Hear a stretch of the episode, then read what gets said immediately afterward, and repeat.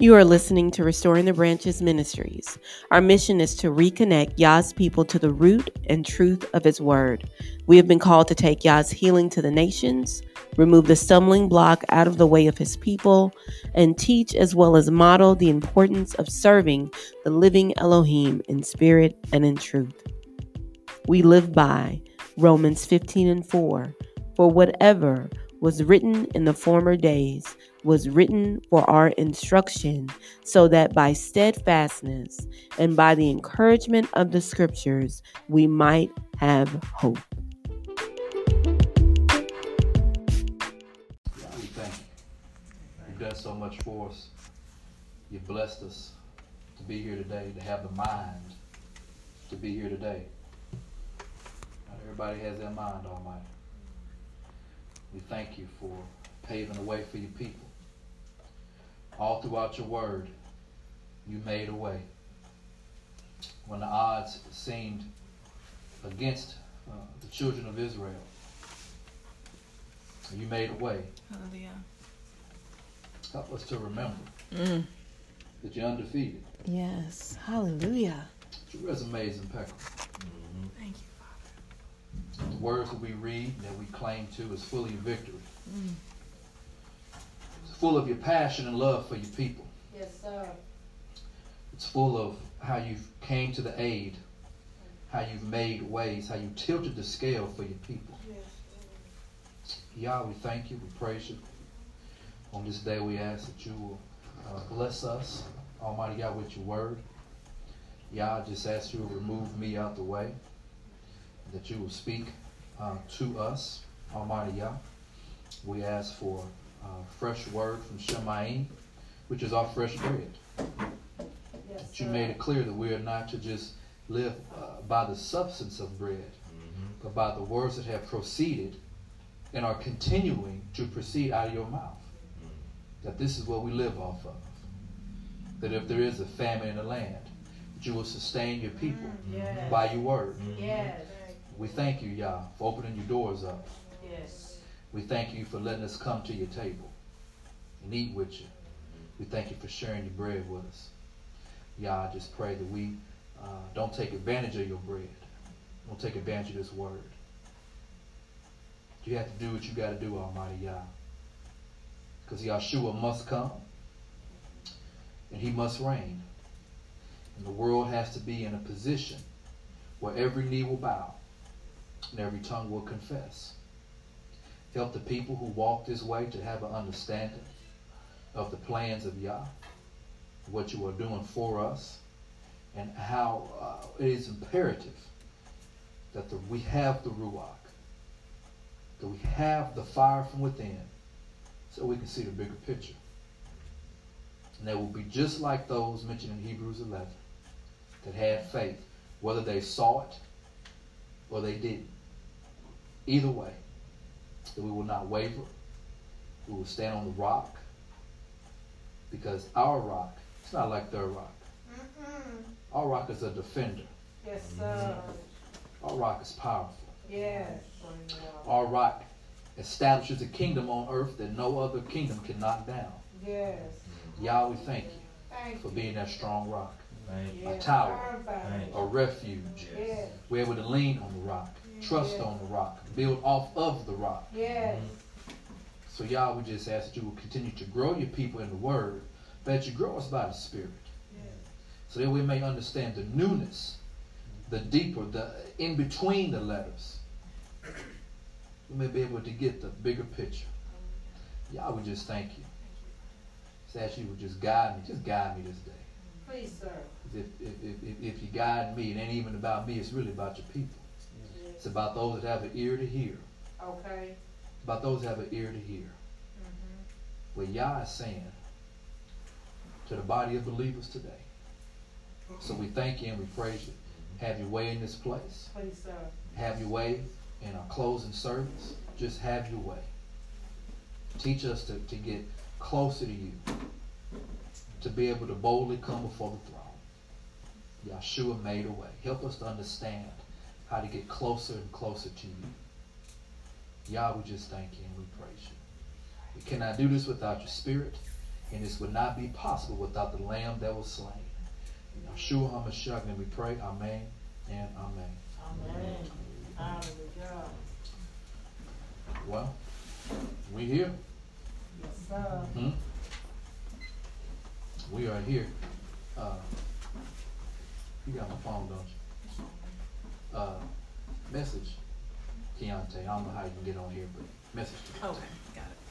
Miss Geraldine. Okay, thank you. Mike 1 is ready. Mike 2, we good? Where we at, Mike 2? Ready. Mike 2 ready. Mike 3, you ready? Ready. Mike check, okay. We're ready today. Hallelujah. Praise the Most High for us being here. Having the mind to be here. Amen. Amen. So, earlier in the week, there's just so much going on in the world. There's so much going on. I mean, there's a lot going on. There's a lot to teach on. There's a lot to talk about because there's so much going on. And in prayer on Tuesday morning, the 31st, I was in prayer that morning. And, I had this extra time on my hand. So I'm able to, think about things to teach on, think about, the festival days and just kind of have things planned out. But sometimes, man has something planned out. Then y'all step in. Uh-oh. And y'all's like, we need to go this way. Mm. So men should just follow the voice of Yah. So on Tuesday, I kind of already knew, plus all this, just the recent stuff that's been going on, just like, this is going to be, we're going to get it in. And in prayer, I heard the word clutter. It wasn't, I wasn't in a trance. I wasn't the noondays up in a trance. And the skies opened up. I just heard the word. I was in prayer, in the bed, laying down. And I heard the word clutter. Okay? So then, as we learn, as we get in this relationship with Christ, especially from a teaching perspective, when you hear something, you got to follow it. So I get to investigate clutter. What does that mean? And today we're going to talk about, even though we were supposed to have been done with it, but New Cycles Part 3, we've been done with it. What's the third part today, I guess? The cluttered church. Mm. My own investigation. Now, when we say church, for those that might be watching, church, we are talking about Israel. Okay, church is Israel. Israel is the church, or the body of Christ. People who have committed themselves. The thing about Christianity is that when you get baptized, you come down at the altar, you say, you confess, you give yourself over, you have given yourself over to this way. Though the negative is that you ain't walking the way. Nobody's teaching you the way. Uh-oh. See, that's the problem. In the church, just regular, the religion Christianity is that we say, I give myself over to him, to Jesus Christ. Okay, I get it. Iesus. People, the Greek, if I have the alphabet on this side, and I have Greek on this side, there are going to be letters in Hebrew that the Greek have, there's no equivalent. There's no sheen. They don't have one. So if I was to say Yeshua for salvation, in Greek I have to come up with whatever letters I have to equal that. That's why in the root of Iesus is Sosa, Savior. So people go, don't say Jesus, he's going to hell. It's the devil language, which is Greek. And they did the best they could to try to replicate the Yod and the Sheen and the Vav or the Wa and the Ayin and the Hey. Just some, you just can't make up stuff. That's what my Hebrew teacher used to say to me. You just can't be making up stuff. You can't be freestyling, as you would say. You can't just be freestyling and making up stuff. So, in Iesus, they tried their best to get an idea or a picture of a Savior. So when people say, I give myself over to Christ or to Jesus or to Iesus, they are joining themselves to this. And it's almost detrimental. Because when you join yourself to this, you got to abide by a certain creed. Not no Apostles' Creed, not no that Methodist Creed, not none of them creeds. And you got to abide by this word. You got to walk a certain way. So there's a lot of people that's in danger. Now here's mercy. We was all in there at one point, woman. Yes, sir. So there was something about you, even though you was in that, where he still led you out. So we can't forget. Let's tell my mom say to me. Mama says to me all the time, boy, don't forget where you come from now. All right now. I don't care how far you go, you're going to play all this ball, doing all this stuff. Don't forget where you come from. So we can't forget where we came from. And that there was something there that kept us. Yes. Compassion is, I'm going to walk in someone else's shoes. I'm going to walk in your shoes to get an idea.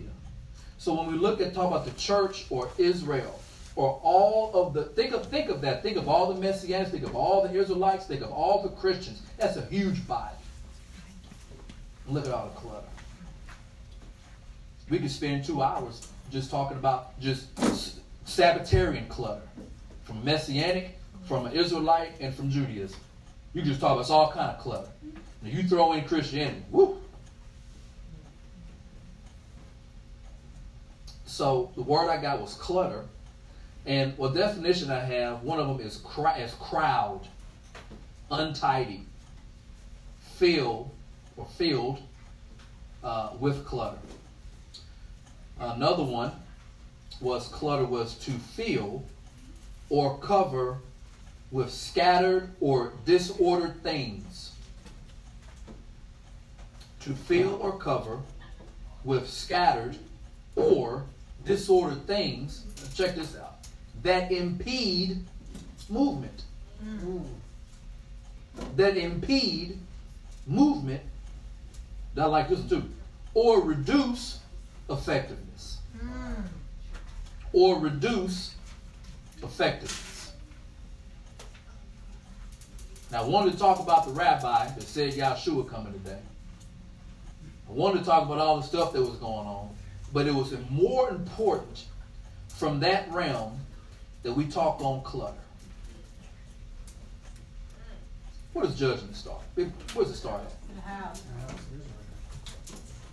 Start in the house. Where all the people supposed to be at. So we have too much clutter. And Yah wants us to declutter. We get understanding D11. When we get in this today, we got to realize there are certain things in our mind, in our heart, in our life that impede our movement. Because the ancient Israelites were a nomadic people. What does that mean? They always on the go. They always on the go. And you know what we are? We're still a nomadic people because we ain't home yet. We're not home. So who said you ain't supposed to be walking?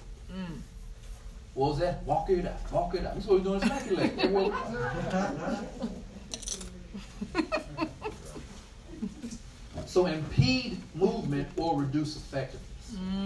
So that really hit because the church as a whole, Israelites, Judaism, Messianics, Torah observant people, Christians. How effective is all those people combined? What's the effective? What's the power at? It'd be a war just with all of them, getting them all together. How much fighting and fussing is going on? You just have just a group of Messianics, how much fighting and fussing. Group of Israelites, fighting and fussing. Group of Christians, fighting and fussing. So, the Spirit is speaking to the body of believers about clutter. And he said, hey, I want you guys to have your own investigation. You gotta have your own investigation. So I said, you, then including myself. All right? So this is from dictionary.com. They said to fill or litter with things in a disorderly manner.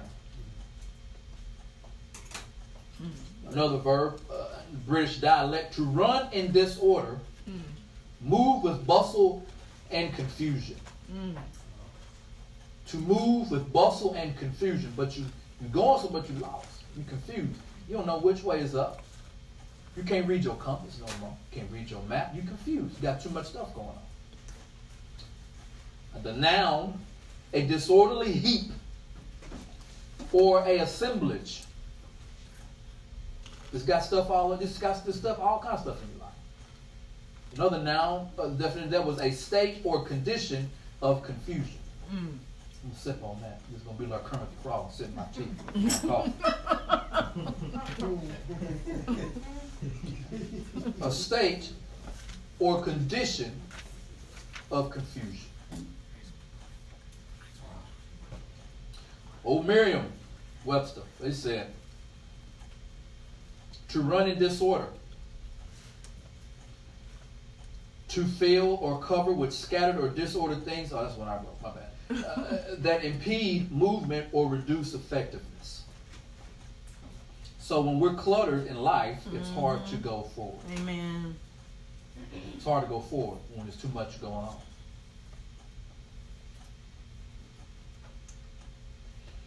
A noun of clutter from Miriam and them. A crowded or confused mass. Mm. Just a collection of just confusion. Think about that. I got a collection of confusion in my life. I got a collection of confusion. Things that clutter a place that we've tried to establish that your body is a what? It's a temple. And that you're a renter. You're not an owner. No, we want to own our own stuff. That's mine. It's mine. But you're a renter.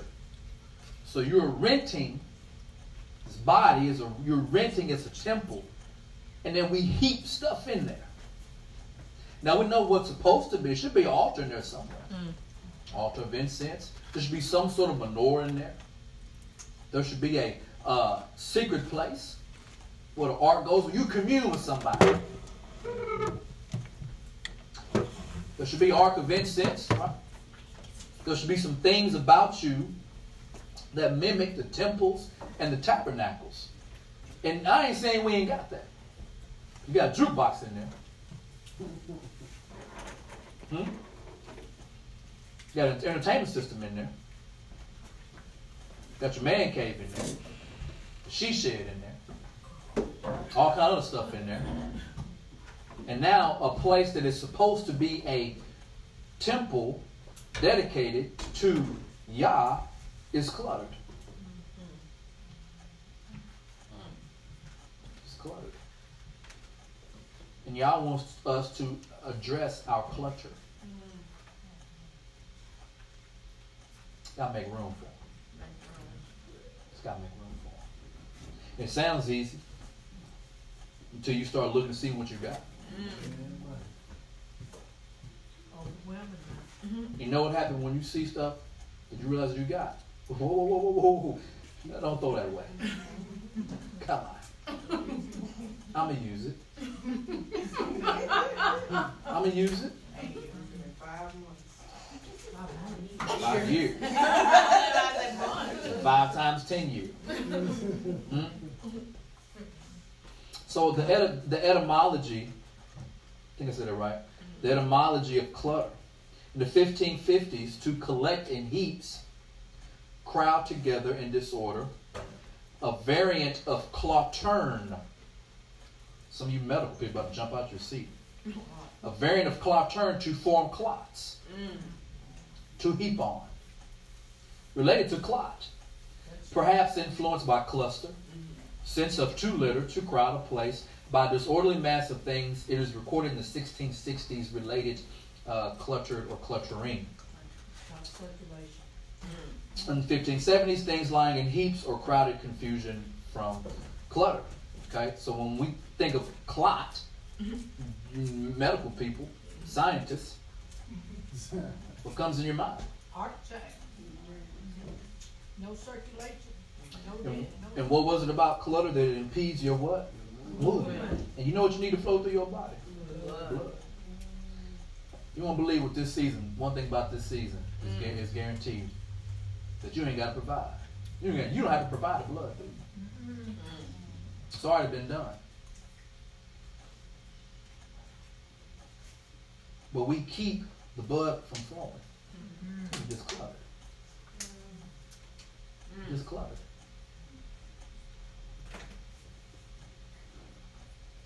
What's a blood clot?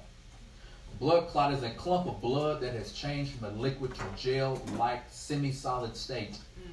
Clotting is a necessary process that can prevent you from losing too much blood in certain instances when you're injured or cut. When a clot forms inside your veins, it won't always dissolve on its own. This can be very dangerous, even life-threatening. So a clot can kill you. Spiritually speaking, our clutter can kill us. Go ahead. Spiritual, physical. Go ahead. An immobile blood clot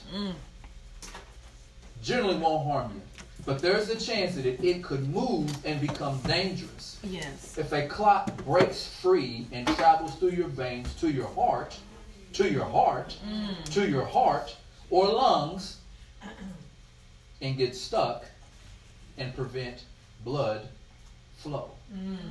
This is a medical emergency.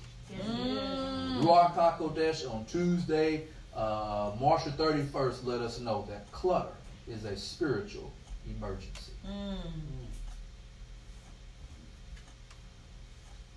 Help us. But see, Yah's good. Because even though there's a lot of stuff going on that's very relevant, corona, it's very relevant. But we want to have a relationship with Him to where, regardless of what's going on out there, I need you to think about this. I need you to focus on this as of right now. Hallelujah. What's it called? A right now word? What's that called? Right now. Rhema. Thank you. The scholars in here, that's it. Rhema, boy. Rhema word. Right now. That's what we need. Amen. Yeah. That's going to save us. Hallelujah. Because when we call, the hope is He answers. Yes. Amen. And when He sends us something, the hope is we receive it. Amen. Go ahead. So it's hard to go forward when there's so much clutter. Think of a traffic jam. You man the mug. Those folks live in big cities. That's one thing. When I was coaching and we would go, I had to go recruiting and go to like big cities. You leave somewhere, and you got to get over here, and you get off on the side roads, you're good, you're making your time, and you jump on the bypass or the interstate or the freeway. It's like, God, it's a molly. All these cars, and you just sitting there. Hope you got gas. So being able to move forward is hard when you're cluttered. You don't have to sit there. So, I figured some of y'all would enjoy it. Y'all like that, some brain, some smart people. Y'all like that stuff. So we're going to look at normal and the disorder. That there are psychological reasoning to a messy house.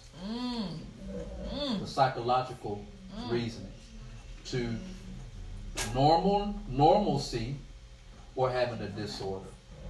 There are 8 steps. I'm going to go through all 8 of them. So bear with me. Number 1, junk is hidden.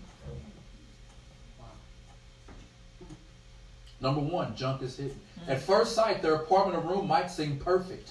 A clean floor, books arranged in neat fashion, appropriate wallpaper. But once you take a look inside a kitchen drawer or a shelf in the closet, you might see broken scissors, pens, old credit cards, crumpled clothes. The way something looks is important to all of us, and even more so for people with a dramatic personality type. They love showing the best sides of their personalities, and they do a lot of things primarily to impress others. It's easier for these people to just hide, all the old and useless stuff instead of getting rid of it or just sorting it out. Often it's more important for them to make their place look attractive than it is to actually make it look clean. It's one of the first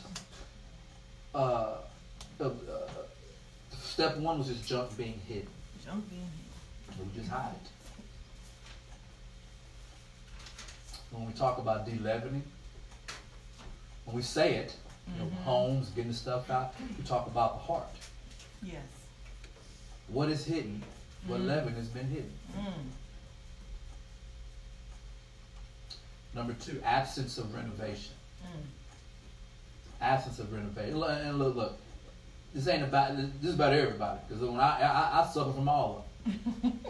I was the first one to go through it. Like, goodness gracious. Absence of renovation, number two. Some people spend years living in apartments with a leaky tap, old school wallpaper, and keep things in boxes in order not to spend extra money on new stuff. They often treat their place as temporary, like they're planning to move to a different town, find a job abroad, get a mortgage, or just wait for their lives to somehow change. But sometimes they can live in this temporary place for decades. From a psychological standpoint, these people are inclined to live in the future and see it through rose-colored glasses. They treat the present as a temporary discomfort. They treat the present as a temporary discomfort that they just need to tolerate. On the other hand, they often do not have a solid plan.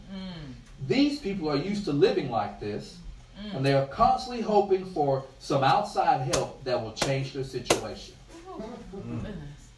I understand the lights got to go out, stuff like that. Thank you. They're hoping for some outside help that will change their situation. Living in certain scenarios. I remember I was a kid, and our shower and the trailer I grew up in, you know, I could see outside. Like you couldn't stand on certain parts of the shower. You could see the ground. You had to just kind of stand back. You know, and it was like that for, I don't know, I was there, I guess. So I got up out of there. And we don't realize the different things that are attached to us. So when we say, I'm coming out of Babylon, I'm coming out of it, it's so much deeper. You've been raised a certain way. Not just your parents, but things like this in your mind, that I'll just settle. I'll just settle. I'll look forward. I'll think about the future. But once again, if you're cluttered, there's no moving. There's no progress going forward. Anyway, number three. Messy workplace. Help us. You know, I had to do something one day, and I got to school a little bit later. And when I got to my classroom, the assistant principal was at my desk, monitoring the ISS and stuff. I was embarrassed. My desk is a hot mess. And I know it. I say something about it to myself every day I'm in there. But I can handle it. I know where my stuff is. I know where the kids' stuff is. I know where my, just move this paper here, boom, there you go, you know. The workspace is one of the most interesting spots in the apartment in terms of psychology. Some people sort everything into folders and put the folders on shelves. Others mix everything up, all the papers, pens, plates, pencils, laptops. These things take up space and are covered with dust. This can indicate high self-esteem and immaturity. Even if your desk is messy, you can still actively work there and can easily find anything you need. This is not necessarily a bad thing. Very often a messy desk is an indicator of a creative and innovative person. If you often have to do other things besides typing, for example, handwrite something, draw or something else, there is a high probability that your workplace doesn't look very clean. But on the other hand, it's probable that you often have unusual and creative ideas. Number four, full sink, laundry and trash. Very few people can say that they love cleaning. But some people hate it so much that it actually becomes scary. They collect all the trash on their balcony during the winter or put all the dirty dishes in the sink until they realize that they have no clean dishes left. Procrastination. procrastination. It's a problem that a lot of people have to deal with. It often occurs in our everyday task. And it seems that it's far more logical to do a little work regularly instead of doing a lot. But in fact, people use excuses like, I'm lazy, I have no time now, or I'll do it tomorrow. One of my favorites. If you've noticed that you sometimes procrastinate, try to start with small things. Do your dishes right after you eat. Take out the trash every day. This forms a healthy habit of doing everything on time. You will need this habit in more important parts of your life. You will need this habit in more important parts of your life. Yes. Remember the word on Tuesday morning. Clutter. You will need this habit in more important parts of your life, like work or relationships. And there's a very important relationship we all got to have. Yes. It's really just one. You don't want one to matter now. It's not one to matter. Now, and I think we've all seen the video of the sister that had the dream of Mashiach and he was coming.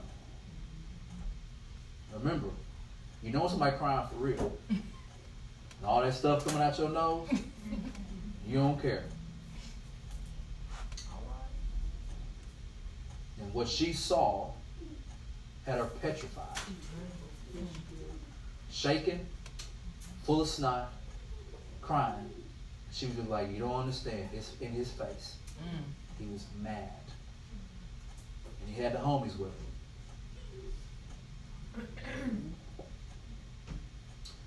So that's a relationship that we need to have. We need to be good in that relationship. Because you ever had a deal with somebody and that their expectations was up here, and then your performance was here? Their expectations up here and your performance is here.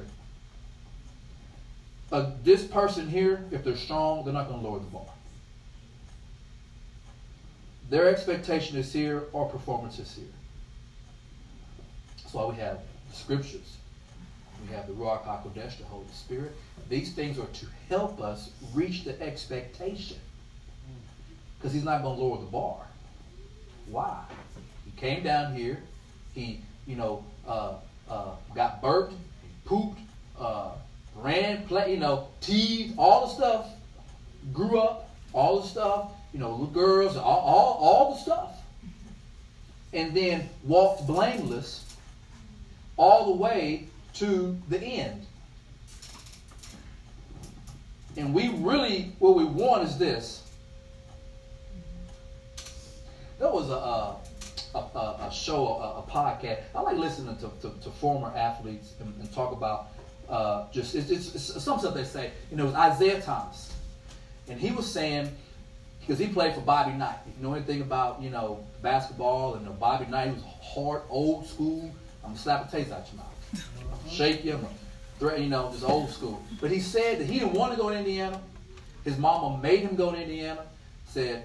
Coaches would come in Isaiah Thomas' apartment and said, man, he said, we were so poor that when coaches would come, we would say come in the daytime, because at nighttime we ain't got no lights. We like candles. We ain't got no lights. That's how poor they were. He said, I'm not going to say the school, but the school came in there, cracked open the suitcase, $150,000 right there. He said, him and his brother jumping up and down, we hit the lottery. He said, man, he's out of the corner, he's out looking at his mama. He was over there just, said, mama got up, walked over there, closed the suitcase. My son's not for sale. Isaiah was like, whoa, hold on, wait a minute. He said, Bobby Knight walked in there. He said, I promise you three things. Your son is going to be a gentleman. I'm going to pour into him everything I know about basketball, and he's going to get his education. She said, that's where you're going. He said she had a press conference.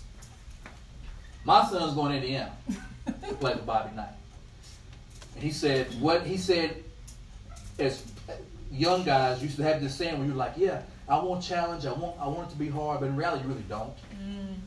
It's just in life in general, like we say we want things, and we say, yeah, I don't mind it hard, I don't mind a challenge, No, you don't.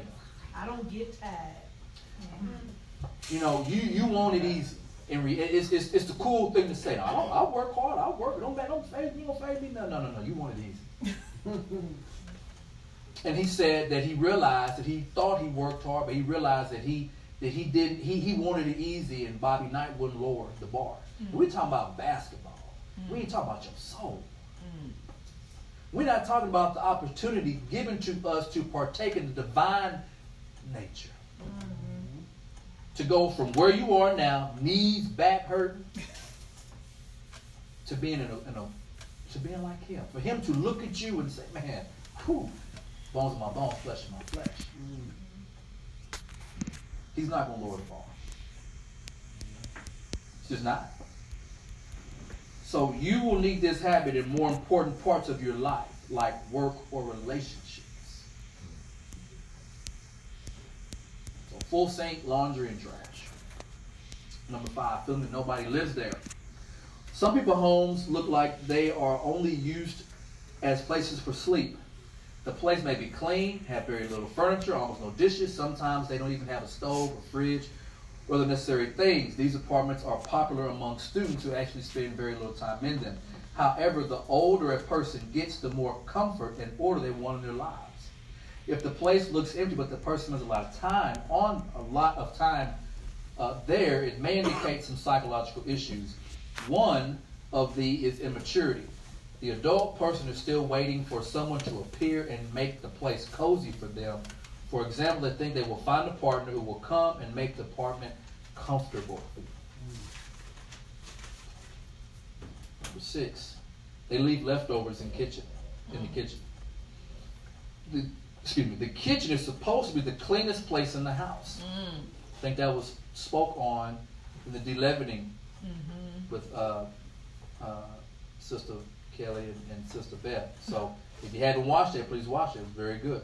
Okay, about deleavening and the literal things you got to do, but also the things, the spiritual things, and just people's experience when it comes to deleavening. Okay, this is so a unique and interpersonal time. A former smoker, I had stopped smoking weed, and I was doing my part in cleaning the couch. And everybody's gone, is just me. Uh-oh. And out the burrows of the bottom of the couch, I pull out half a sweet, a blunt, half a blunt. Like, how did you get here? I ain't smoking forever. Tempting. Half a one, a full one. It's like, how did you get in the couch? Deep in the couch.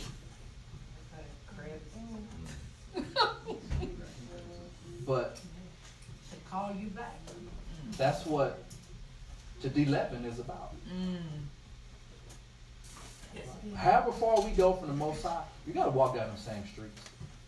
Whatever it was you used to do, if that was good or that was bad and ugly, you got to walk down the same streets.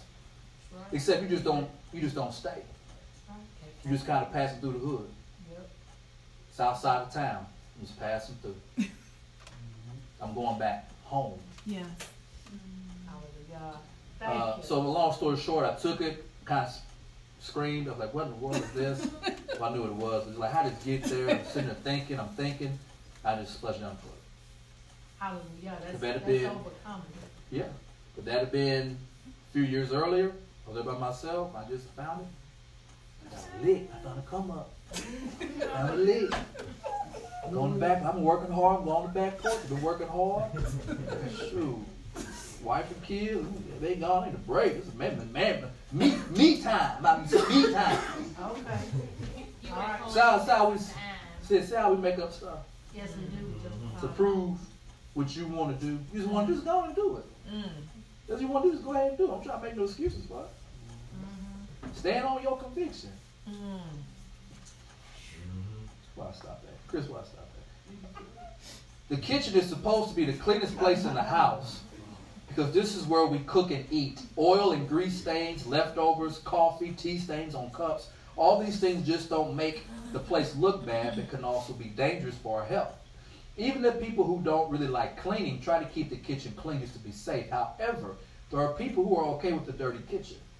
And sometimes the problem is not just laziness. Many studies prove that cleaning the house rarely is one of the signs of depression. People just don't have the energy or keep their home clean. They don't feel that it is important. And very likely they don't value themselves enough. And they don't value themselves enough. And they don't value themselves enough. They don't think they deserve to live in a clean place. On the other hand, regular cleaning and decluttering have been shown to improve the mood and help fight the symptoms of depression. Think about the body of Christ. You think the body of Christ is about to go through some serious depression here? Mm-hmm. As things intensify? Once again, look, this stuff going on with the COVID-19 point, whatever that is, let me tell you something. Yah has picked up, like he told Israel, I'm going to lift up the hedge. Mm. Whatever happened, happened, baby. Uh-oh. Wild beasts come in, that's on you. Mm. Wild animal come in, that's on you. Wild grapes and fruits start growing, that's on you. Mm. That's all he did. I mean, look, 2 weeks ago, he in the back. Yeah. He ain't came out to the ring yet. His music ain't played. When he come out, there's thunder and lightning and earth. When he come out, he ain't came out the back yet. He just shadow box. He ain't came out yet. All he did was lift up the hedge on this country. Mm.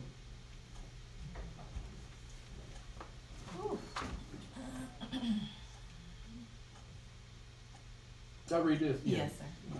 Number 7. They have a dirty bathroom. Shampoo commercials usually show the bathroom as a place where you can forget all about your problems and completely relax. And it's true. A hot bath or a cold shower have a huge effect on the way we feel. Different smells can wake us up, and salts and essential oils can improve the state of our skin, the function of our internal organs. Just one look at the bathroom is enough to tell how much the owner cares, not only about their body, but also about their psychological comfort. A clean bathroom is an indicator that is used regularly. Shower gels, different oils, high quality toothpaste, face creams, body lotion. All these things mean that this person cares about themselves. If the only thing in the bathroom is a razor with some dried foam on a piece of soap, it doesn't mean that the person is depressed. It only means that the person is really stressed and doesn't have much time to care. Things care about themselves. The last one is we have too much stuff. This is the big one. All right. We have too much stuff. Some people have a very hard time saying goodbye to things that they love. You've probably seen these apartments. They have tea sets that nobody uses, old furniture that is placed on the balcony, an old bicycle that nobody has ridden for a long time, and other useless stuff. In the best case scenario, this behavior is an indication of a conservative personality. They don't want to change. But you know what Yahshua wants to do? Change. Got to change. Because remember, your body ain't your own now. You're just a renter. They don't want to change the way things are, and they try to hide from these changes. The worst case scenario is when a person has a tendency to constantly bring useless stuff home. Come on. The worst case scenario is when a person has a tendency to constantly bring useless stuff home. This is a sign of compulsive behavior and neurosis. These people just can't stop hoarding. We have too much stuff. What Yah spoke on that morning was clutter. So I had some other stuff I was on. He said we need to address clutter. I have too much stuff. So as we were completing our, still doing our de-leavening, what we need to get rid of? What do we need to get rid of? What is impeding our progress? What is keeping us from being complete and going forward and nomadic? Yeah. And not stagnant. Nomadic, on the move. Mm-hmm. Not stagnant, stuck in a rut. Let's turn to 1 Peter.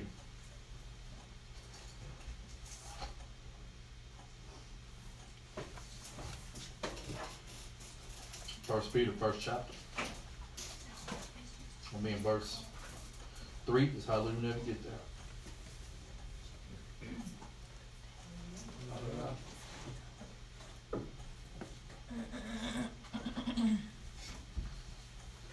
Now let this coffee get cold. Now I got to settle for some lukewarm coffee. But I'm going to go on and drink it because I ain't going to waste it.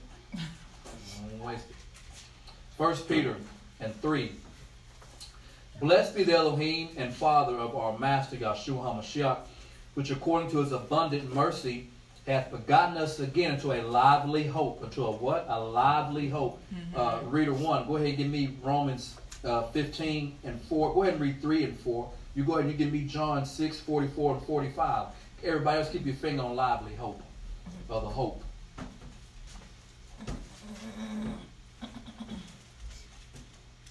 Romans 15, 3 and 4. Uh-huh.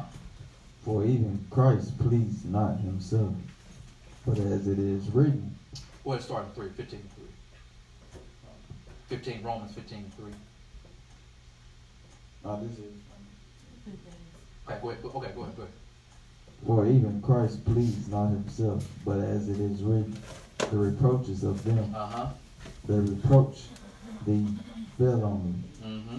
For whatsoever things were written aforetime were written for our learning, mm-hmm. that we through patience and comfort of the scriptures may have hope. We might have hope. Now, the Elohim of patience. That's good. That's good. To a lively hope by the resurrection. Go ahead and give me John 6, 44 and 45. No man can come to me mm-hmm. except the Father which hath sent me. Uh-huh. Draw him. Mm. And I will raise him up at the last day. And he will do what? Raise him up at the last day. Mm. It is written in the prophets. In the what? In the prophets. Mm.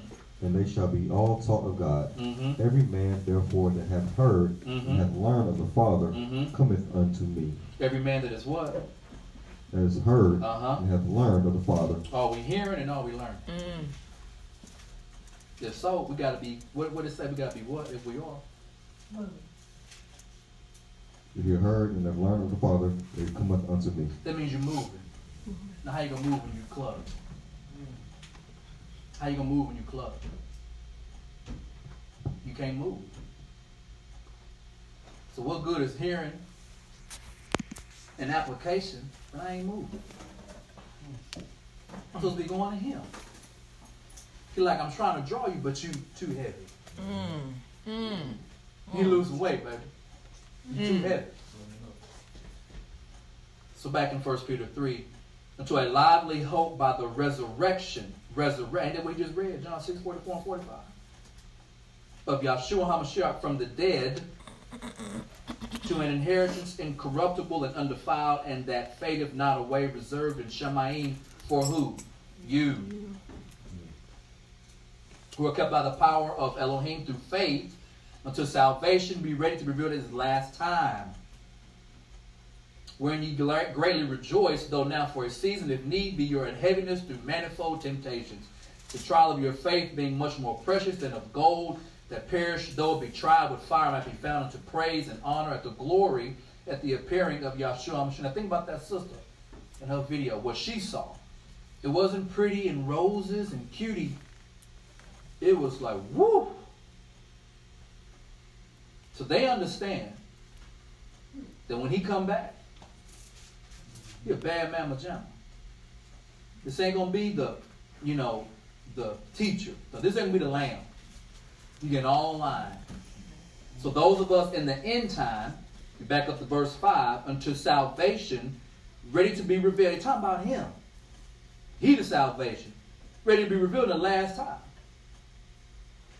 Like it even want to, we in the beginning of sorrows, baby. We in the beginning. Life is going to be different going forward. Not just here in these, but if they here in these United States, the whole world.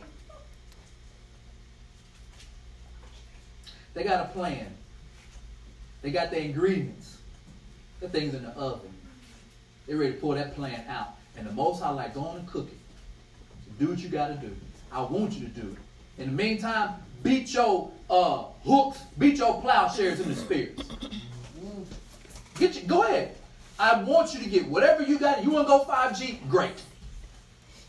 Oh, they signed that this past week, didn't they? Yes, they did. If you want to have more weaponry? Great. Do what you got. I'm going to let you do what you got to do. I want you to be at full strength when I see you. Mm. I'm going to see you face to face. And in the meantime, those that are mine, I got to be able to recognize you now. Amen. Hallelujah. I got to be able to recognize you. What are we going to smell like to him? What are we going to look like to him? What are we going to sound like to him? I guarantee you when the waters broke from on high and up under the earth, folks was crying and screaming. And you know what? I ain't paying attention to it. When that fire ran down on Sodom and Gomorrah, you know they found the salt. You know they found the pellets now. They done found the pellets. They ain't going to tell you that. That stuff raining down. You don't think folks is hollering, I can't hear you. But before he destroyed it, he had a conversation with somebody, didn't he? He said, look, we ain't going to run through all that if it's just one. Yes.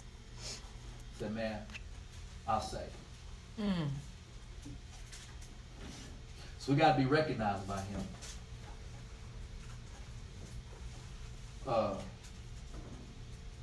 So we at 6. Wherein ye greatly rejoice, though now for a season, if need be, you're in heaviness through manifold temptations at the trial of your faith. It's one thing to read that, but now we in. For our era. They had it in their time. I guarantee you the Yahudim who believed and lived in Europe and different parts when they were going through exile, getting their kids snatched and all. Everybody has had it. We ain't nobody different. On why we going to get away? The trial of your faith being much more precious than of gold that perish. Is your faith more valuable than gold? You ever seen real gold? You walked in Fort Knox. Solomon's Chambers. Oh, Mansa Musa. Oh, he said, is your faith more valuable than that? It's more like just, wow. That's how our faith's supposed to be. Oh, yeah. Though it be tried with fire, may be found unto praise and honor at the glory of the appearing of Mashiach, whom having not seen ye love, in whom though now ye see him not, yet believing ye rejoice with joy unspeakable and full of glory, receiving the end of your faith, the end of salvation of your souls, of which salvation the prophets have inquired and searched diligently, who prophesied of the grace that should come unto you, searching what or what manner of time the spirit of Mashiach which was in them did signify when it testified beforehand the sufferings of Christ and the glory that should follow. What for everything's written aforetimes, written for your learning. Yes. It said the prophets was writing about him. They just going off the Ruach from within. They diligently circling and searching it and deepening. It says revealed unto you. To whom it was revealed, verse 12, that not unto themselves but unto us they did minister the things which are now reported unto you by them that have preached the gospel, unto you with the Ruach HaKodesh sit down from heaven, which things the angels desire to look into. Wherefore gird up the loins of your mind. We gotta have our mind right. Yes, sir. You get the word out, to do our part, gotta have your mind right. You gotta be sober. And the hope to the end, and hope to the end for the grace that is to be brought unto you at the revelation of Mashiach. You ever see how when they talk about Messiah coming, it's about mercy and grace? He comes back as a killer. They get it. He come back as a killer. That's why his grace and mercy is attached to him and his returning. He coming back as a killer. He came. This ain't the Wizard of Oz line. I wish I had some heart and courage. Skipping down with Dorothy, the Tin Man, and the Scarecrow. You go pet a lion right now. You step inside the cage. So that's why they write like that. They come back and they kill it. I don't know what to say. That's the only thing I can say. Everybody else has got him pictured as coming down, floating down on butterflies, coming and hugging people. Care Bear power. Shooting up. Rainbow love. So they done took his rainbow. And done took the covenant of the sign of his power. Done took it and snatched it and claimed it for abominations and filthy. He coming back as a killer.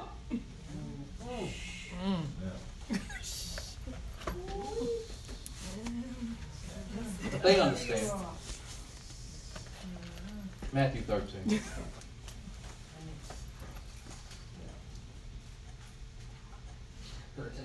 Yeah, Matthew 13, verse 1. That he's allowing these people to do what they want to do. Mm-hmm. And unfortunately, the church is so cluttered, they're going to be so petrified and just pooing all in their pants. Mm.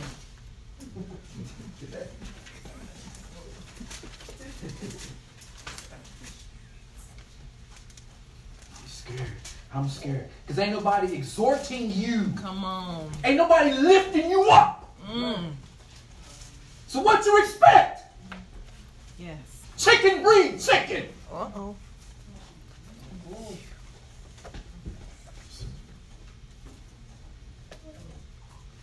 Matthew 13 and 1. The same day when Yahshua out of the house and sat by the seaside, a great multitude was gathered together unto him, so that he went into the ship and sat, and there a whole multitude stood on the shore. And he spake many things unto them in parables, saying, Behold, a sower went forth to sow. When he sowed, some seeds fell by the wayside, and the fowls came and devoured them up. Some fell upon stony places, where they had not much earth, and forthwith they sprung up, because they had no deepness of earth. And when the sun was up, they were scorched, because they had no root, and they withered away. And some fell among thorns, and the thorns sprung up and choked them. But others fell into good ground and brought forth fruit, some 100-fold, some 60-fold, some 30-fold. He who hath ears to hear, let him hear. Mm-hmm. When the students came and said unto him, Why speakest thou to us in parables? He answered and said unto them, Because it is given unto you to know the mysteries of the kingdom of heaven, mm-hmm. but to them it is not given. That still applies today. Mm-hmm. That ain't stopped. Mm-hmm. You don't think that he still is teaching his students and teaching the ones that are following him today? Yes. He about to, as y'all people say, turn up. It's about to get turned up. So there are things that we have to understand what is important in the Shemayim. Yes. Whatever is going on in the meeting rooms, in the discussion boards, on high, we need to know that. Mm-hmm. We need to know. But if I'm cluttered, then how am I going to get it? I got one word in prayer. I can go through this book. Folks are getting chapters. Mm. You see the disconnect between us and them? Mm. One word, Clark. You folks can check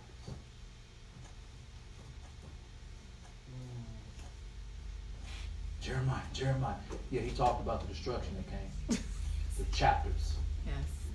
Chapters. Daniel talked about multiple nations coming in and establishing. Clark. Mm.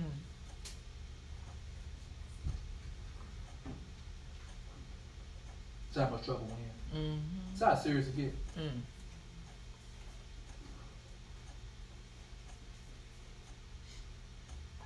But declutter, de-leaven, mm-hmm. declutter. Make the right steps that we got to do. All right? Because he's about to turn up. But we've been talking about it. I talked to a pastor out of Mississippi. We were talking about today. He was talking about, well, brother, we've been talking about this for years. Now we're here. Mm. So think about the preachers and teachers who ain't been talking about. Come on. Everything's been about happy-go-lucky. Go get it. Go yourself. Self-motivation. You can do it. God's your greatest cheerleader. He's cheering you on. You can do it.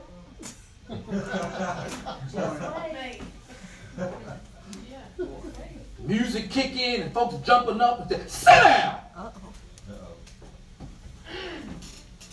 Silly and goofy. Ain't nothing here about that. Come on. I would be scared if I was in that position. I'd be scared too. Mm-hmm. Walking around with a hat, a super suit on, to go get gas. You'll be shaming yourself. What do you believe in? Come on. Right. They said. Mm.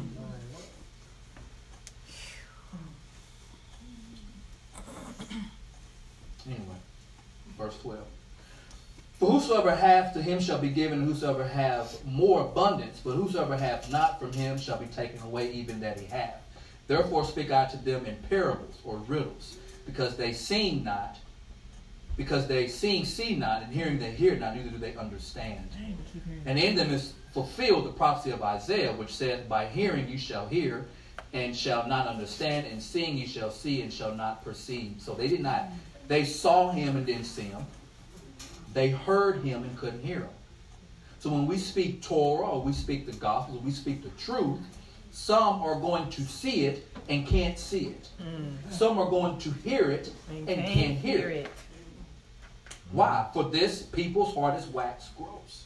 Their ears are dull of hearing, it's cluttered. Their eyes have closed. At least any time they should see with their eyes and hear with their ears, they should understand with their heart and should not be and should be converted. And I would what? I should heal them. And there's a meal coming up that heals. Yes. Ain't nobody blowing my phone up trying to get there. More it's the opposite. Well, I ain't gonna come. There's no, you know, as of right now, knock on wood, there's no military coming in. There's no martial law. There's no threats. But people like that went through stuff like that. People in other countries, you know, you don't think it's Christians or believers in Iran and China?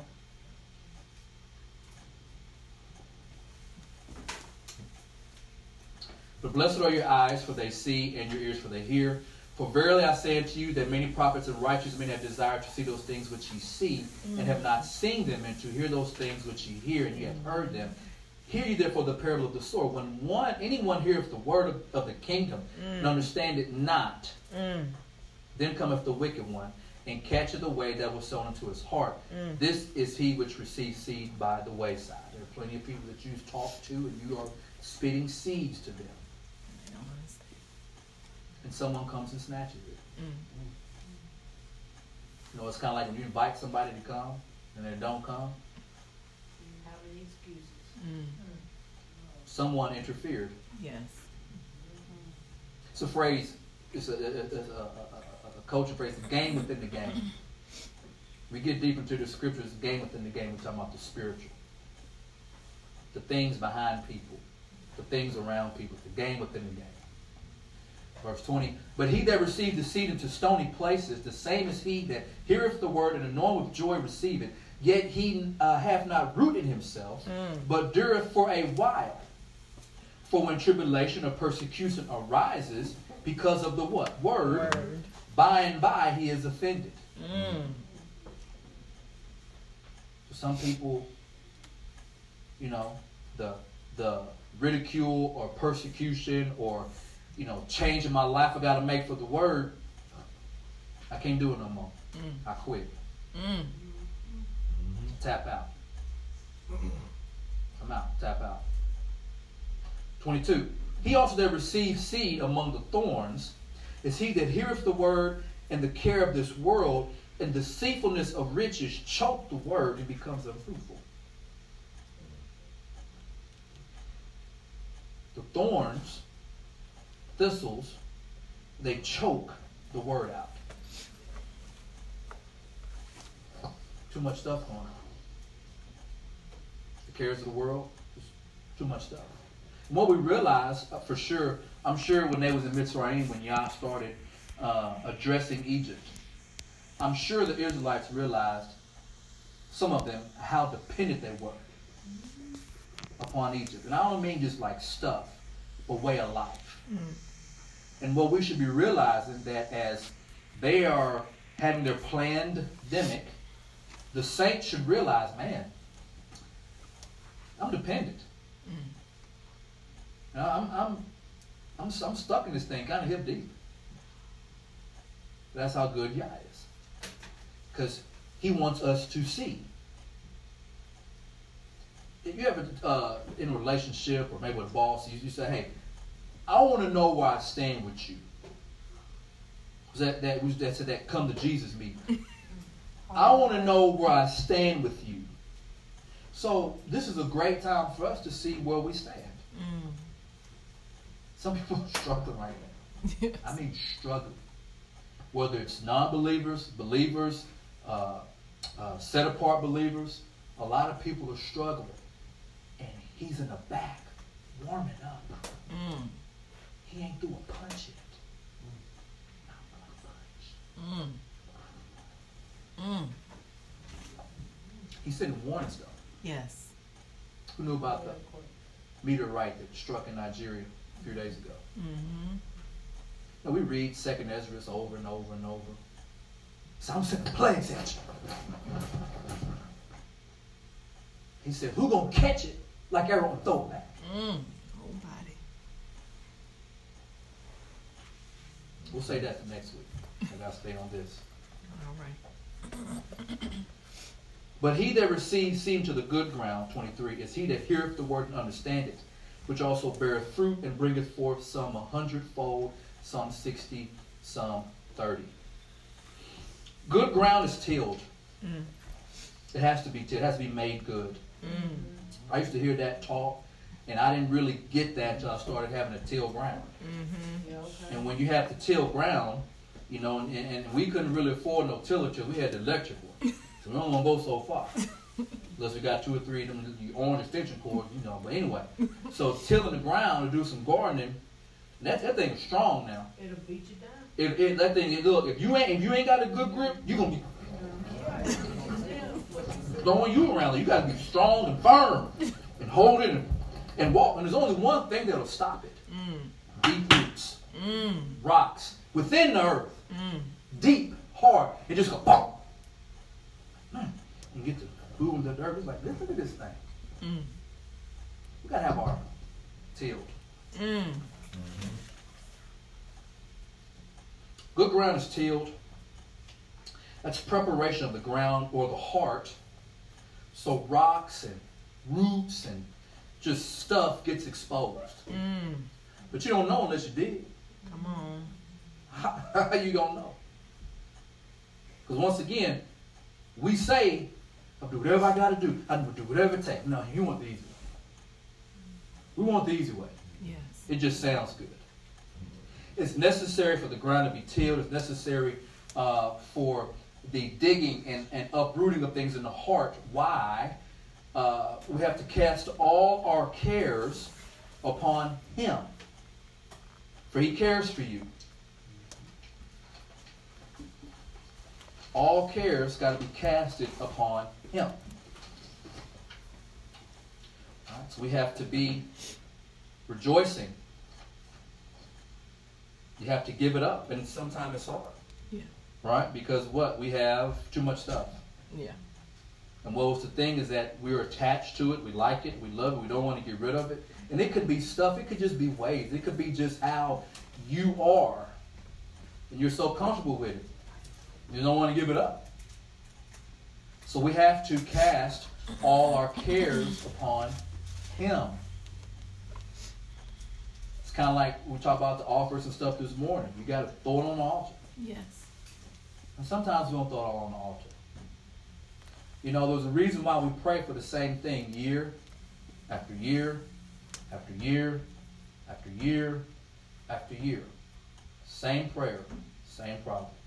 Same prayer, same problem. Are we really throwing it on the altar? Are we dismembering it from us? In your heart, you know.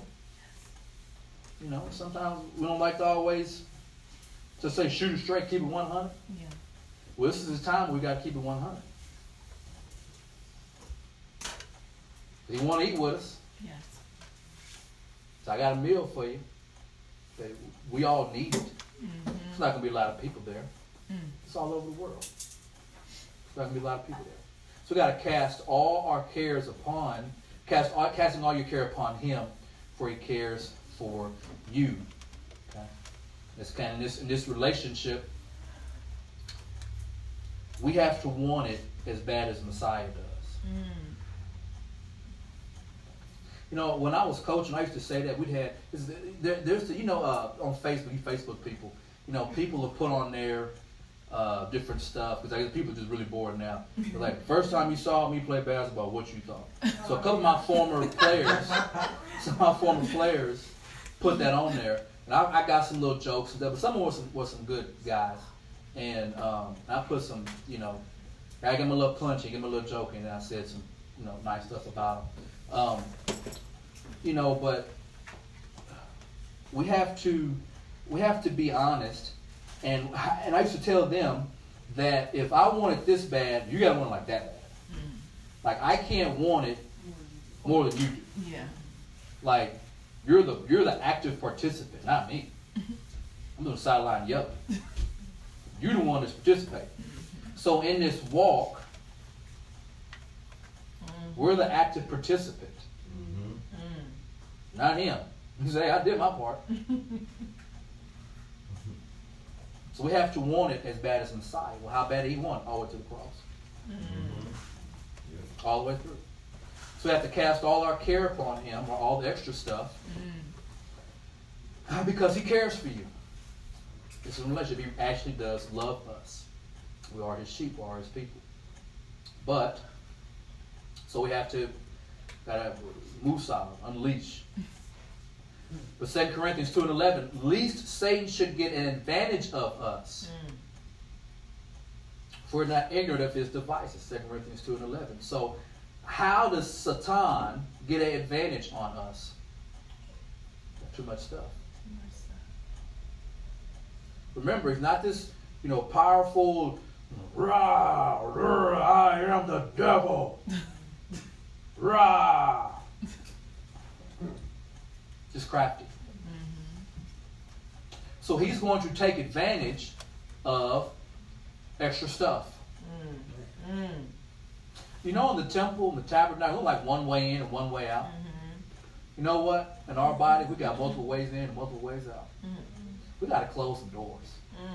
We got to shut up some windows. Mm-hmm. There's too many entrances into our temple. Mm-hmm.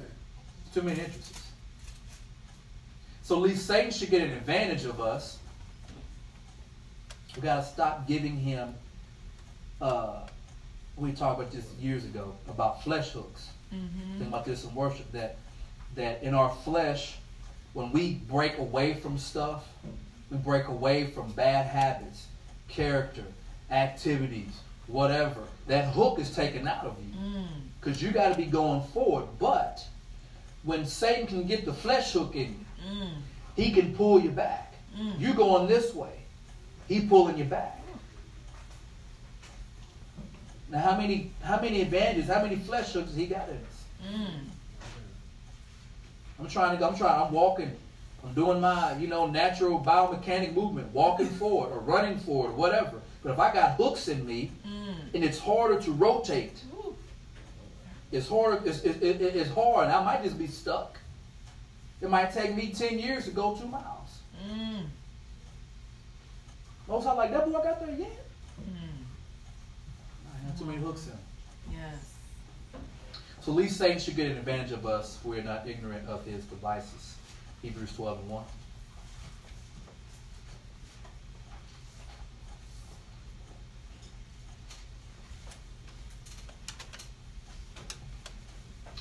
Hebrews 12:1, and it reads, wherefore, seeing we also are compassed about with so great a cloud of witnesses, yes, let us lay aside every weight and the sin which doth so easily beset us, and let us what?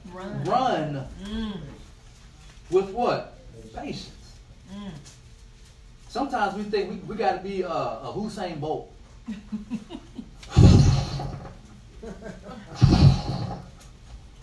To run with patience. Marathon. Yes. It's not for a swimmer. You gotta endure. Stamina. That's stamina in him. Let us run with patience the race that is set before. So you have your own lane you gotta be running in. I can't be running my race in someone else's lane. I can't run my race in someone else's lane. Is this thing not plugged up? Oh, you have your charger? Yeah. Okay. It went away. And then it didn't. I got it. Okay. Whatever, I won't get what y'all say. With patience, the race that is set before us, looking to Yahshua, the author and finisher of our faith, for the joy that was set before him of his race. It was joyful. Endured the cross, despising the shame, and is set down at the right hand of the throne of Elohim. Mm-hmm. Okay, so you got stuff for us, but we have to run our race. I got to run my race. I can't be in someone else's lane. I'm I'm running my race. No. You got to stay in your lane. We talk about this multiple times. Vibrations and media is the devil's sword. Mm-hmm. All right. So, you know, if my mind is weak, stay off of it. Yes. Amen. Stay up. Just all I'm gonna tell you. If your mind is weak, and I don't mean it as an insult. I'm just saying it's just advice. if it just is, or if it's just too much, then just cut it down. Don't watch it 5 hours of it. 5 minutes. Okay. Because we have to understand that the adversary has his weaponry. Mm-hmm. The media is one of them. Yeah. So you have to remember that. But sometimes. Because we are in this world, mm-hmm. we're in this system, and that is a matter of getting information. Yeah. Now, you got to be strong, and if you can't handle it, don't do a bunch of watching. Now, that ain't gonna mean your folks at work and family. Ooh, what you going through me doing? You in the house? You ain't got your ass back suit on?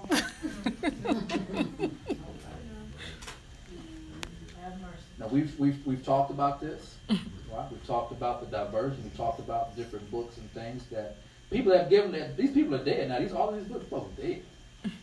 Former CIA and FBI and MI6, folks, dead. Straight up.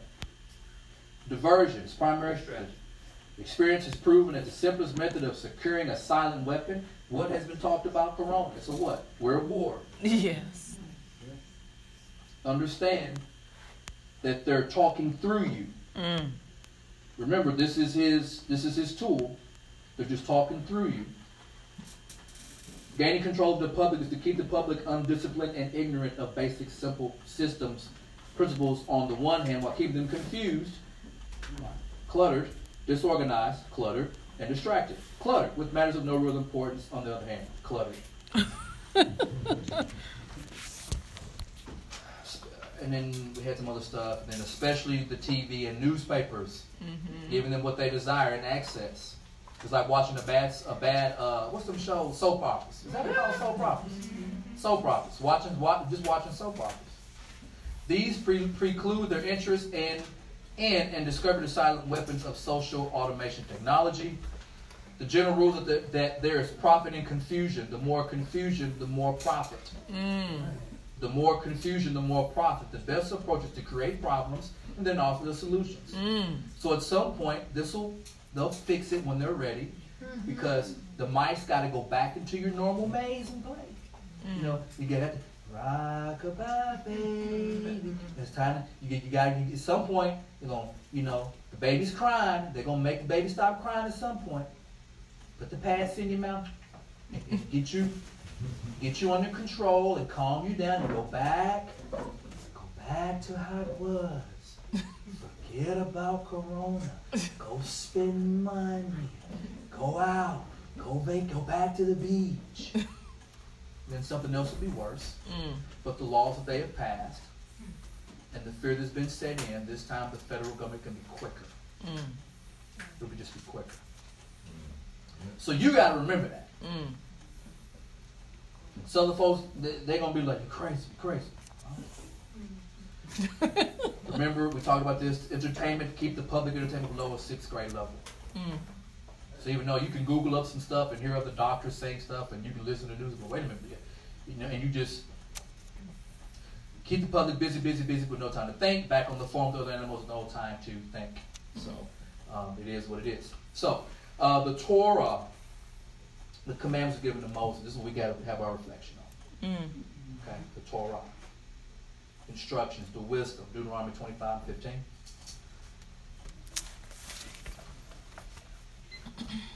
Deuteronomy 25:15.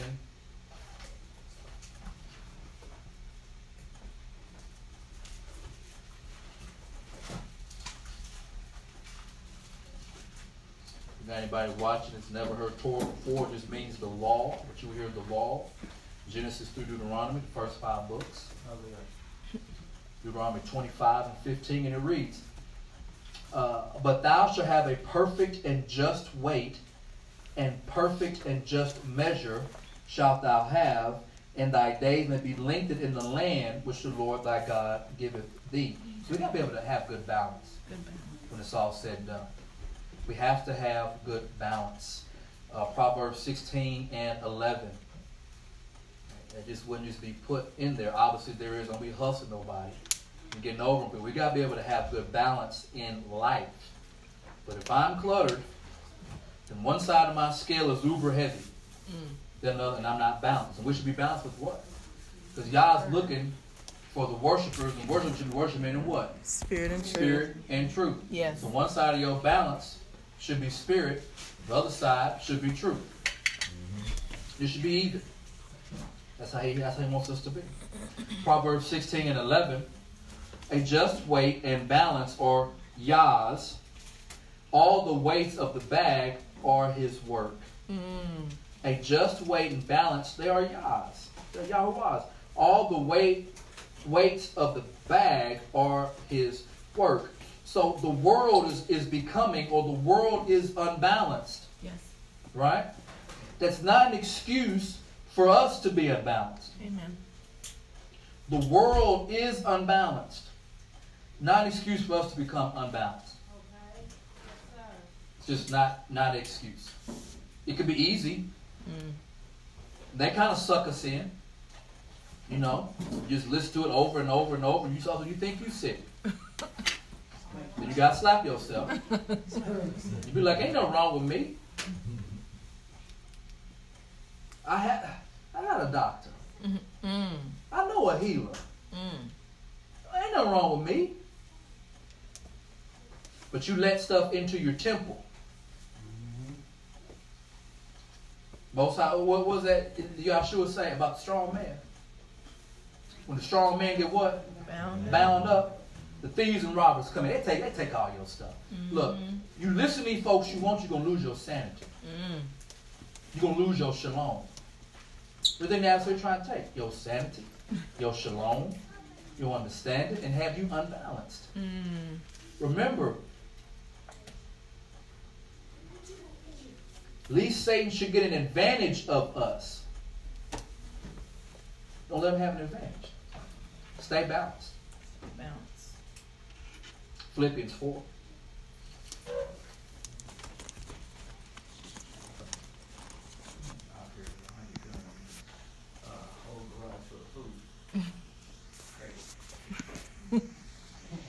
And no bombs went off or nothing. Got all that food. Well, you going no waste. This go. This food. That stuff. That food and stuff now. Philippians 4 and 4. Rejoice in the Master always. And again, I say rejoice. Rejoice in the Master always. And again, I say rejoice. Let your moderation be known to all men, that the Lord is at hand. Be careful for nothing, but in everything by prayer and supplication with thanksgiving, let your request be made known to Elohim. And the peace of Elohim, which passes all understanding, shall keep your hearts and minds through Yahshua HaMashiach. Yes. Finally, brethren, whatsoever things are true, whatsoever things are honest, whatsoever things are just, whatsoever things are pure, whatsoever things are lovely, whatsoever things are of good report, if there be any virtue, and if there be any of praise, think on these things, those things that ye have both learned and received and heard and seen in me do. So a lot of these folk, they should be scared, because the people that they follow, he's scared. And the God, the Elohim of Shalom, shall be with you. Hallelujah. But I rejoice in the Lord greatly, that now at the last your care of me hath flourished again, wherein you were also careful, but you lacked opportunity. Not that I speak in respect of want, for I have learned in whatsoever state I am, therewith to be content. Hallelujah. So regardless of what they're doing, we got to be balanced. We have to be rational, not irrational. The Ruach should keep us rational. Hallelujah. Because there are talents and characteristics about the Ruach. Wisdom, understanding, fear, knowledge, counsel, might. Isaiah 11, look for yourself. That those things are part, that is the Ruach. Fruits of the Spirit, joy, peace, long-suffering, love, holiness, right? This should be bubbling up out of you like a volcano now. Mm. Don't hold y'all back in you now. Mm. He called, we had the men set up last week. That was a commission to go and go forward and do what you got to do. Do not hold that which is in you. Women too, children too. Yes. Don't hold it back. Let the volcano out. Mm. The Lion of Judah roars. Yes. So you got to roar. Mm.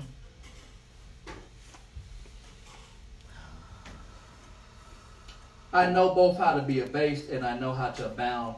Everywhere and in all things I am instructed both to be full and to be hungry. Mm. Both to abound and to suffer need. I can do all things through Mashiach which strengthens me. See, you know, when you just say, Philippians 4:13. Folks talking, you know, just regular stuff. But when you read it, yes, it's like in doing the job that I've been called to do. Mm-hmm. Whether I'm hungry, tired, whether I'm talking to a scholar or just a dummy, it don't matter where I'm at, what I'm doing, I can do all things through Christ who strengthens me. Hallelujah.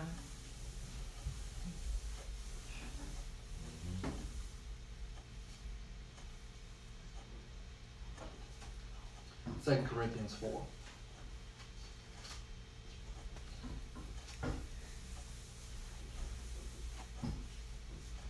Corinthians 4:1. Therefore, seeing that we have this ministry, that as we have received mercy, we faint not. Look, we got work to do. Yes. We got work to do. You thought y'all just brought you here in the end time and the end for nothing? We got work to do. This is our part of the vineyard. Yes. We're just gonna work. Mm. And we faint not. Mm. We just work, we just can't work no more. Mm. Right? We owe that to our ancestors. We owe that to every righteous person, man and woman, child that have died, hoping to see what we could see. Mm. So we just gonna work our part of the vineyard as hard as best as we can. But have renounced the hidden things of dishonesty, not walking in craftiness, nor having the word of Elohim deceitfully, not huffing people with these scriptures, but by manifestation of the truth, commending ourselves to every man's conscience in the sight of Elohim. It's a great time now. The people is petrified. Yes. But you walking around sober in your mind. Mm. You girded. You ain't strapped in the ASVAB suit. Got your helmet of salvation on. Come on. You got your shield. Mm. You got your sword. Your feet is tied with the gospel. You got the gird belt of truth around your waist. You dressed up like a soldier. Mm. From the kitchen.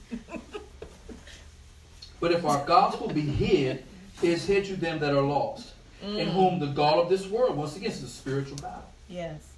Hath blinded the minds of them which believe not. Some don't believe, y'all. It is what it is. Yes. Lest the light of the glorious gospel of Christ, who is of the image of Elohim, should shine unto them. Hallelujah. So we don't know. Mm. But if we're holding back, and you don't let your volcano out, then you're not doing your best. Amen. I took a night off. We're just playing Bruce. I took a night off. Easy 20 right here. No. Got you at every opportunity like it should last. Mm. Some people, they might not ever hear the truth except when they talk to you. Come on. Because whatever they've been getting ain't good enough. Come on. We're talking about truth.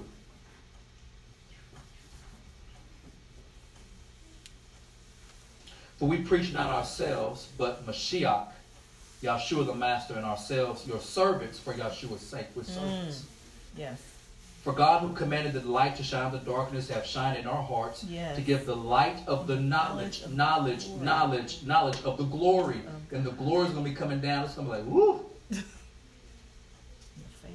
Glory of Elohim in the face of Yahshua HaMashiach. Mm.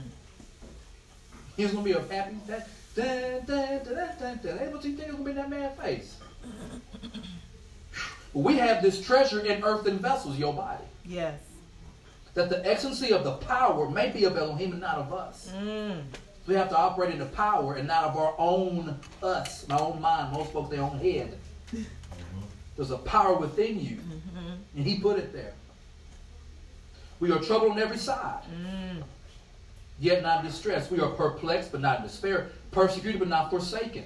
Cast down, but not destroyed. Always bearing about in the body of the dying of Mashiach, that the life of Yahshua might be made manifest in our body. Hallelujah. For we which alive are always delivered unto death for Yahshua's sake, that the life also of Yahshua might be made manifest in our mortal flesh. So then death worketh in us, but life in you.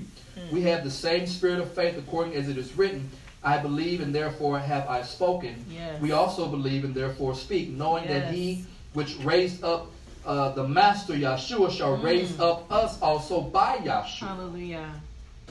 Another passage talks about us being a kind of first fruits, a first kind of creatures, and shall present us with you. For all things are for your sake, that the abundant grace might through the thanksgiving of many redound to the glory of Elohim, for which cause we faint not. Hallelujah. But though our outward man perish, yet the inward man is renewed day by day. Day by day. For our light affliction, which is but for a moment. When he say light affliction, he talking about running, getting killed and persecuted. We just talking about, you know, they said, you know, stay in the house. Worketh for us a far more exceeding and eternal weight of glory, while we look not at the things which are seen, but at the things which are not seen. For the temporal, for the things which we see are temporal, but for the things which are not seen are eternal. Come on. Last scripture, 1 Corinthians 7. We'll be in verse 21. We're going to end on marriage, relationships. Because one of the things about being cluttered was about having a good relationship. You got too much stuff in your life. It's hard to have good relationships. So 1 Corinthians 7 and 21. Art thou called being a servant? Care not for it. But if thou mayest be made free, use it rather. For he that is called the Lord's, called in the Lord, you are called in the Master, being a servant, is the Lord's freeman. Likewise, also he that is called, being free, is Christ's servant. You are bought with the price.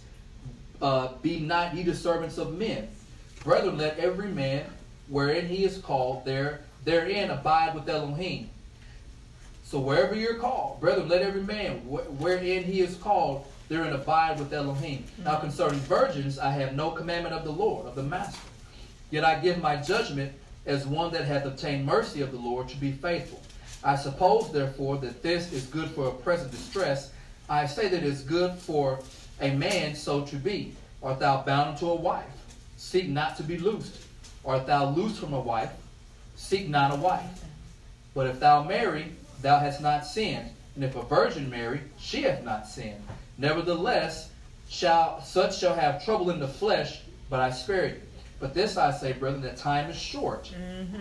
Time is short. It remained that both they that have wives be as though they had none, and they that weep as though they weep not, and they that rejoice as though they rejoice not, and they that buy as though they possessed not. And they that use this world as not abusing it, for the fashion of this world passes away. So now we're talking about separation from the world.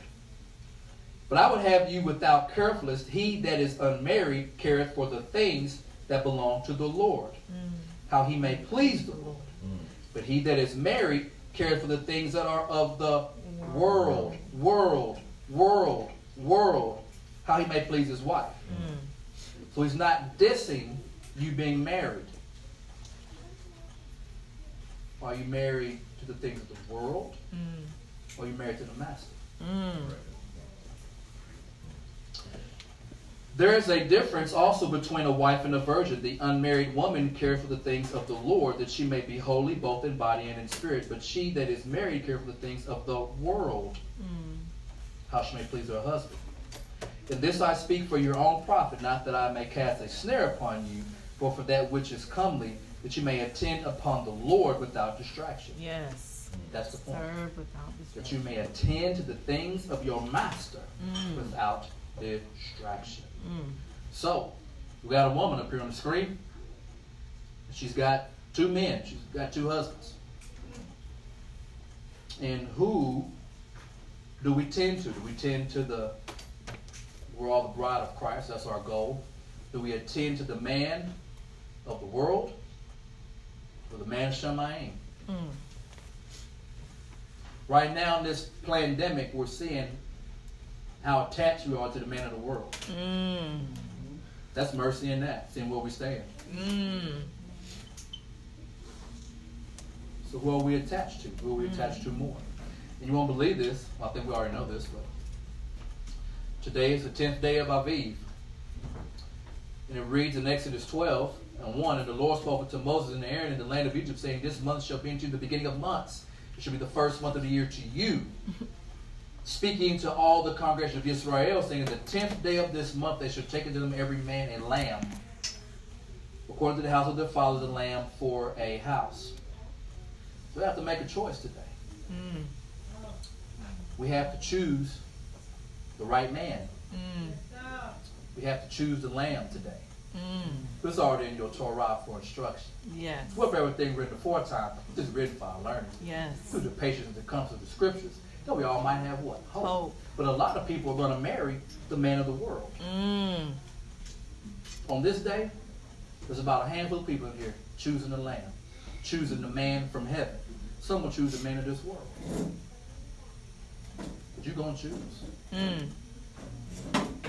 And you got to stand by your conviction. Yes. I heard that passage before, and folks is talking about, you see, it's better to burn. Huh? That's not what they're talking about. Talking about you and being a servant for Yah. Mm. If you a servant, as it says in the verse 35, that ye may attend upon the Lord without distraction. Yes. And it's hard, when you're cluttered. When you're cluttered, easy to be distracted. So Shabbat Shalom and Shavua Tov to all the brothers and sisters, those that are here, those that couldn't be here for a variety of reasons, and to those that might be watching on the screen. Choose the Lamb. Choose Christ. And stand by your selection. Stand on it. Yah is just showing how attached we are. Yes.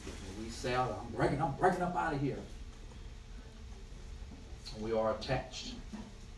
But before we get into all that, he just wants us to realize the clutter in our life, to become not so cluttered.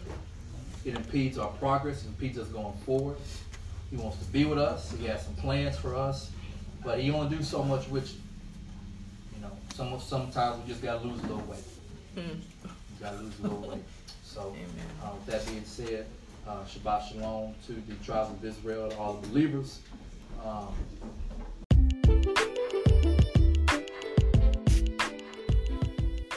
Thank you for listening to Restoring the Branches Ministries. Our website is www.restoringthebranches.org. We're also on social media, Facebook, Twitter, Instagram. You can also email us at restoringthebranches@gmail.com. Shalom.